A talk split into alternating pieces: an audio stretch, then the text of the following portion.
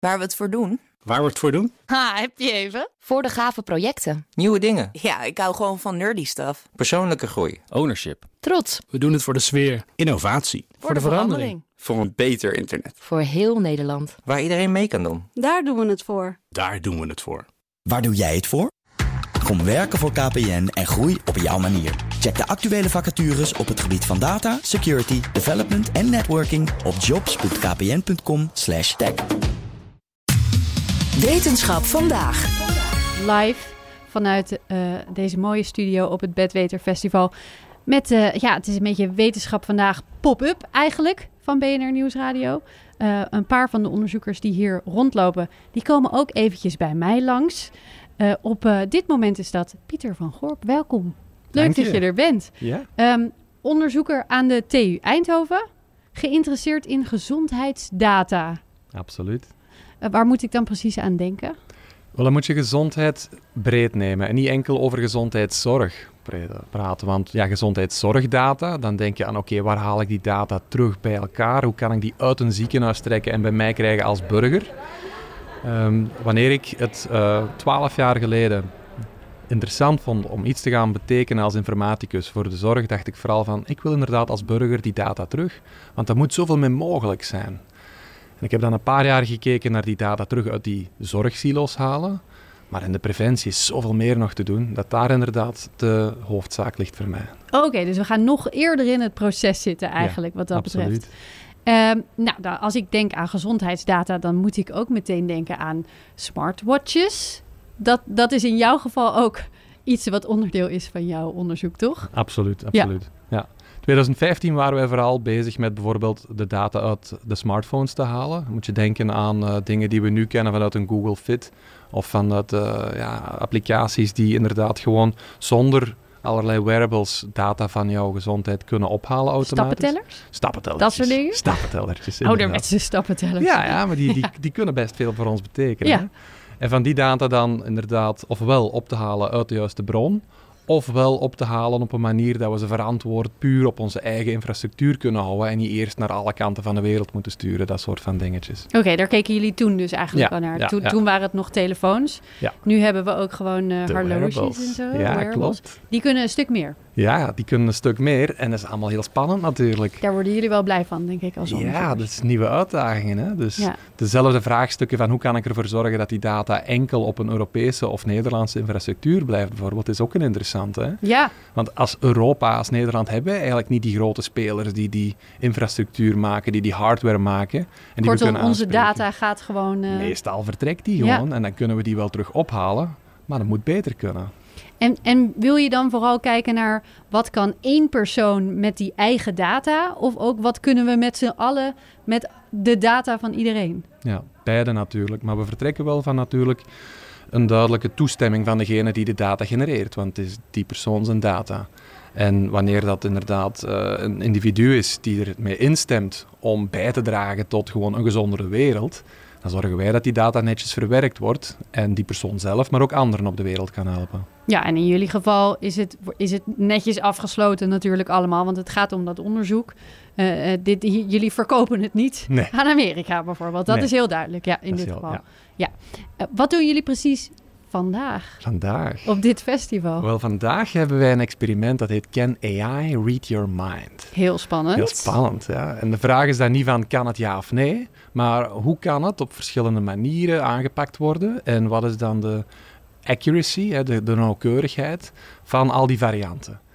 Ehm, Zo'n smartwatch, dat houdt inderdaad, zoals we eerder zeiden, gewoon die stappen bij en zo.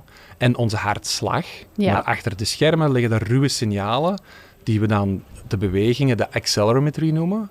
Of wat eigenlijk die groene sensortjes op de achterkant van de, of, of die lichtjes op de achterkant van de horloge doen, die noemen we de ppg's. Oké, Daar komt ook een ruw signaal uit dat iets zegt van hoe het bloed door de aderen stroomt.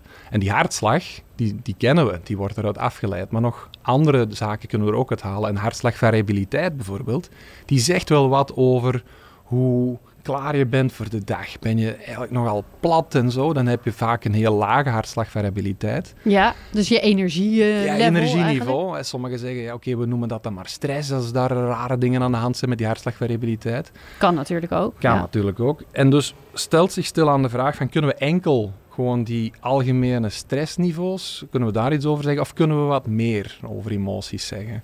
Ja, want je zei, uh, can AI read your mind? Your mind is toch wel wat meer als stress, of niet? Hè? Dat is meer als stress. Dus ja. eigenlijk kijk je naar hoe goed we ons voelen op zo'n moment? Ja, dus wat we specifiek dan vandaag gedaan hebben, is vooral data verzameld. We hebben dan ook aan de deelnemers duidelijk gemaakt van je gaat zelf rapporteren hoe je je voelt.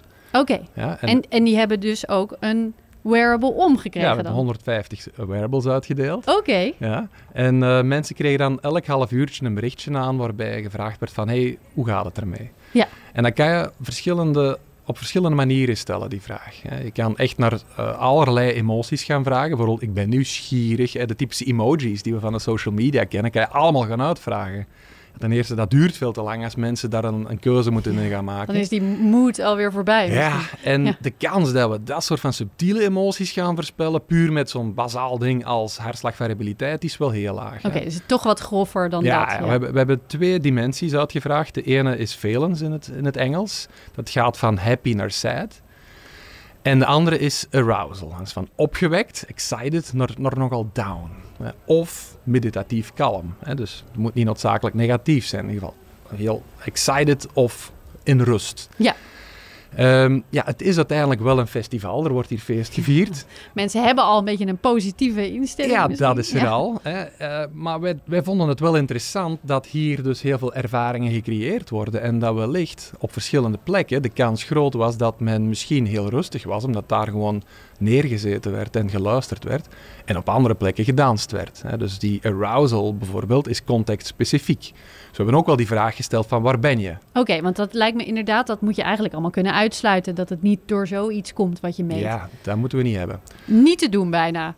Oh, wij, wij, zijn er hoopvol aan begonnen. We moeten nog gaan analyseren. We zijn ja, nog ja, steeds ja, met heel veel moed eraan bezig. Ja. Maar dan, oké, okay, opnieuw uh, festivalsetting. Hè. Er wordt hier wat gedronken. En Ook dat. uh, wie weet wat meer. Ja. En dan dachten we, ja, daar moeten we toch iets mee. Um, het is dan natuurlijk weer dadelijk van, wat gaan wij als TU allemaal moeten weten van die mensen en willen die dat wel vertellen? Um, dus we zijn niet gaan vragen van hoeveel glazen alcohol heeft u gedronken en welke uh, drugs of zo heeft u allemaal gebruikt. Niet alleen omdat dat wel heel confronterend kan overkomen, maar ook omdat we dachten van ja, oké, dat verschilt ook weer per mens wat impact dat dat heeft. Dat is zeker waar. Dus wij hebben de simpele vraag gesteld, how wasted are you?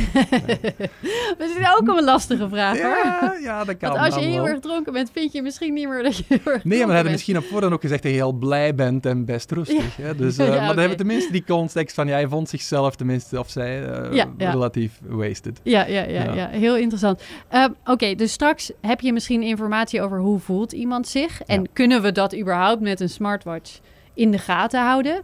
Is er ook weer een link met die gezondheidsdata, met het gezonder maken van de mens? Zeker. Maar, maar vooraleer we die brug maken, misschien dan nog even duidelijk maken. We zijn natuurlijk niet naïef in te denken dat in dergelijke echte wereldsetting mensen dan nog willen gaan rapporteren hoe ze zich voelen. Hè. Dus even duidelijk stellen, de bedoeling is dat wij dus puur op basis van die sensordata, bijvoorbeeld die hartslagvariabiliteit, automatisch kunnen zeggen hoe, hoe iemand zich voelt door een model te trainen op basis van die rijke data die we vanavond verzameld Precies, hebben. dit, hè. dit is eigenlijk het trainen Het gewoon. trainen ervan. Ja. We precies. geven ook iets terug aan de mensen. We, we sturen hen een persoonlijk rapport terug als ze daartoe instemmen, waarbij dat we hen laten weten van hoe goed we hun persoonlijke emoties konden voorspellen. Bijvoorbeeld in het laatste uur dat ze hier waren al. Hè. En dus Oh ja, hebben ze ook een gevoel van, hey, heb ik iets bijgedragen tot die wetenschap?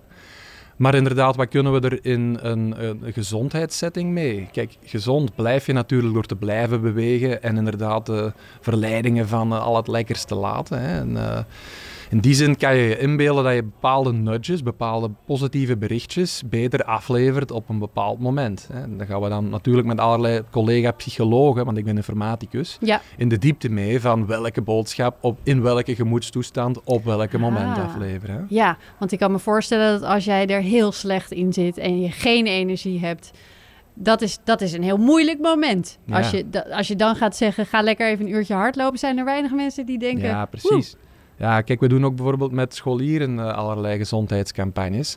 En dan is het van, ja, ga eens even een leuke selfie met een 60-plusser maken. Ja, als je dan even down bent en dan per se dan die, dat berichtje Ja, moet dan krijgen, dan denk denk je, van, ja, dit slaagt toch nergens op. Hè? Nee. Dus je kan er heel veel mee. In, in allerlei situaties, zij het gewoon algemene coaching op overgewicht, tot gewoon iedereen gezond in een schoolsetting, zittende medewerkers activeren. Maar ook echt mensen met een bepaalde ziekte, die misschien medicatie moeten innemen. Hè, en die er ook niet echt altijd in slaan van daaraan eh, te blijven werken. Hè. Dus En dat dan op een juist moment. op de even juiste die manier, reminder op de juiste toon. Hè, want Ja. eh, het gaat hem dus niet enkel van, oké, iemand is nu klaar om iets te ontvangen. Maar als je weet, ik moet die boodschap nu echt wel kwijt, dan kan je ook nadenken van, als ik hem nu dan stuur, op welke toon doe ik dat dan? Op basis van de uitgelezen gemoedstoestand. Ja, en dan gebeurt dit straks allemaal zonder dat we dat, zonder dat, we dat echt doorhebben. Als het nutje goed gebeurt, hè? Ja. want dan, dan, dan werkt het ook echt. Ehm, ik kan me ook voorstellen, mensen zijn altijd een beetje angstig voor zoiets. Eh, maar in dit geval, het is onderdeel van een onderzoek. Ik kan me wel voorstellen, als dit straks breed uitgerold moet worden, dan moeten we ook weer gaan letten op waar gaat die data dan precies. Wie gaat dat allemaal coördineren? Waar Ja. gaat het heen? Ja, ja Dat- ik dat denk er vaak over na voor dat soort van dingen, maar dan denk ik ook van, het komt er toch. En dan kunnen we als universiteit maar beter open kennis publiceren. ehm, om te Niet zorgen open data, dat we het goed maar- begrijpen. ja, ja. Hè? Dat we het echt begrijpen, want Ja. het is niet...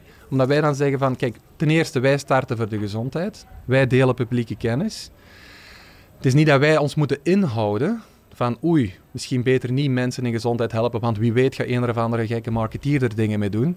Ja, als die dat willen, dan kunnen ze dat uiteindelijk ook wel en gaan ze echt niemand laten weten hoe het werkt. Nee, dat kunnen ze ook zonder jullie onderzoek ja, in dat principe doen. Dus beter dan maar zoveel mogelijk kennis toevoegen Dat aan het vinden veld. wij van wel. Ja.